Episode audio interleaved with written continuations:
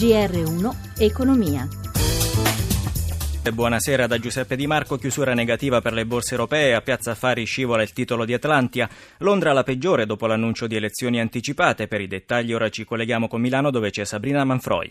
Sì, la seduta è in netto calo per tutte le borse dopo il ponte festivo, appesa l'annuncio a sorpresa di elezioni anticipate in Gran Bretagna e ovviamente le tensioni geopolitiche internazionali. Il ribasso anche Wall Street, in questo momento il Dow Jones cede lo 0,70%, la peggiore è stata quella di Londra che ha perso il 2,5%, eh, male Milano meno 1,67%, Francoforte meno 0,90%, Parigi meno 1,59%. Per quanto riguarda Piazza Affari, riflettori puntati su Mediaset in calo di quasi il 4% in attesa che la GECON, l'autorità per le comunicazioni, si pronunci sulla vicenda Vivendi e giù anche Atlantia che sul finale ha perso il 3,8% seguita da Tenaris meno 3,40%. Sul fronte opposto balzo di Leonardo che è salito al 3,18%. Infine l'euro che sul dollaro si è rafforzato sopra quota 1,07. Linea allo studio. Grazie a Sabrina Manfroi e do il benvenuto al professor Marcello Messori, nostro ospite della settimana, direttore della Scuola di Politica Economica Europea della LUIS. Buonasera. Buonasera. Allora, il Fondo Monetario Internazionale ha rivisto lievemente le stime sul PIL italiano che dovrebbe crescere dello 0,8% sia quest'anno che nel 2018. Si tratta però del livello più basso della zona euro, in calo la disoccupazione che arriverà all'11% l'anno prossimo, un livello comunque tra i più alti in Europa. Professore, perché l'Italia fatica a ripartire?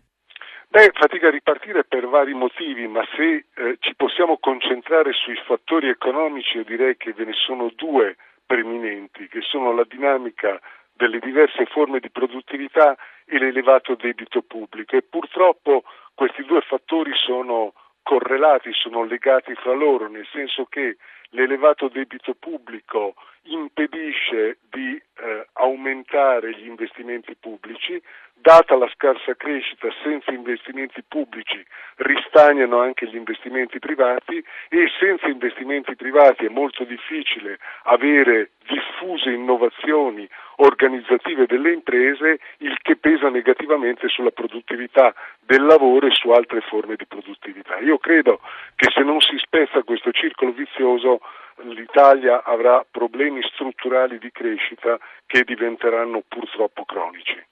Parliamo ora dell'avvertenza all'Italia. I lavoratori tra il 20 e il 24 aprile sono chiamati a votare sul preaccordo siglato venerdì. L'associazione dei piloti ha annunciato che voterà no, mentre la Will ha lasciato libertà di coscienza. Ma eh, cosa accadrà se vincerà il no alla consultazione? Ma io credo che questa proposta di accordo sia effettivamente pesante e severa nelle richieste che rivolge ai dipendenti e in qualche misura addossa ai dipendenti problemi che dipendono un po' dal modello organizzativo di Alitalia che è stato un modello perdente in questi anni. Penso però che non vi siano alternative, se si vuole dare continuità aziendale ad Alitalia, posto che questo sia un obiettivo credibile, è necessario accettare eh, questo accordo e quindi non vedo molte alternative francamente. I sindacati oggi hanno criticato il governo sul DEF perché dicono manca l'ambizione per tornare ai livelli di crescita precedenti alla crisi e così eh, serviva più coraggio, molto brevemente. Ma io credo che eh, più che maggiore coraggio servirebbe un percorso credibile che consenta di eh, eh, riallocare la spesa pubblica in modo più efficiente eh, per rilanciare gli investimenti pubblici, ridurre l'incertezza per gli imprenditori e quindi dare credibilità a un progetto di crescita. Nel DEF purtroppo questi obiettivi non sono resi espliciti con sufficiente eh, fondamento. Bene, ringraziamo il professor Messori che sarà ancora con noi domani.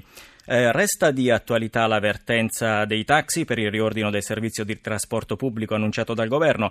Uber, la piattaforma digitale di noleggio auto con conducente, può almeno per ora continuare a operare. Le sigle dei tassisti si dicono pronte a nuove agitazioni, soddisfatte le associazioni dei consumatori. Luigi Massi ha sentito il general manager di Uber per l'Italia, Carlo Tursi Siamo molto felici di poter eh, comunicare ai nostri driver e agli utenti di Uber in Italia che potranno continuare ad utilizzare l'applicazione almeno fino alla pronuncia del Tribunale sul nostro reclamo. Cosa succede adesso? Prova a spiegarcelo. Dunque c'è stata un'ordinanza eh, che, di cui si è parlato abbondantemente nei giorni scorsi, è arrivata venerdì scorso. L'azienda Uber ha immediatamente fatto reclamo e oggi ci è stato notificato che il Tribunale ha accolto la nostra richiesta di sospensiva. Quindi ci sarà un'udienza il prossimo 5 maggio per discutere il nostro reclamo. Quindi non sapete se al momento andrà avanti il vostro contenzioso, la vostra difesa legale? Ovviamente dobbiamo aspettare la decisione del giudice sul, sull'appello, sul reclamo. Da un punto di vista più ampio, tutta questa vicenda del servizio taxi, della riforma del servizio taxi, di voi che siete operatori nuovi, che cosa vi aspettate ora dal governo? Quello che ci aspettiamo è quello che diciamo già da tempo, sia riteniamo che sia davvero giunto il momento per il governo di eh, avere il coraggio di cambiare, il coraggio di guardare al futuro, il coraggio di scrivere regole nuove che aprano alle piattaforme tecnologiche, che aprano mobilità a basso costo per tutti i consumatori, per tutti i cittadini.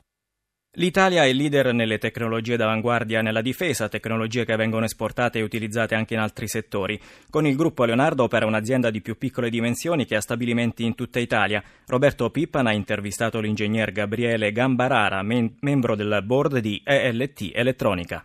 Noi produciamo apparati di difesa elettronica che proteggono le piattaforme avioniche, navali, elicotteristiche dalla minaccia missilistica ostile. L'80% della nostra produzione è rivolta all'esportazione. Quali sono le ricadute industriali dal punto di vista dell'occupazione? Elettronica assicura la permanenza sul territorio nazionale di competenze uniche nel settore specifico, cosa che alimenta una forza lavoro di ingegneria di circa 400 ingegneri, più tecnici specializzati specializzati e con una ricaduta sull'indotto perché oltre diciamo, ai nostri 800 dipendenti diretti diamo lavoro ad almeno altri 1500 nell'indotto che si sono specializzate queste piccole e medie imprese nei vari settori specifici dove li abbiamo anche indirizzati. Abbiamo una quarantina di ingegneri e tecnici specializzati assunti ogni anno a fronte di una ventina di persone che lasciano l'azienda per raggiunti limiti di età. Le tecnologie che voi realizzate quali applicazioni hanno oltre che per la difesa? Nella parte delle micro microonde ci sono delle applicazioni nel campo delle telecomunicazioni a banda larga e quindi prodotto del segnale. Nel video digitale anche in alcuni settori dell'osservazione non militare ma per il Ministero degli Interni o per sorveglianza di siti sensibili sono presenti. Più nel software oggi ci stiamo anche affrontando tematiche di cyber warfare, cioè la minaccia cyber che viene gestita con particolare attenzione sia nei nostri prodotti sia in applicazioni presso clienti duali.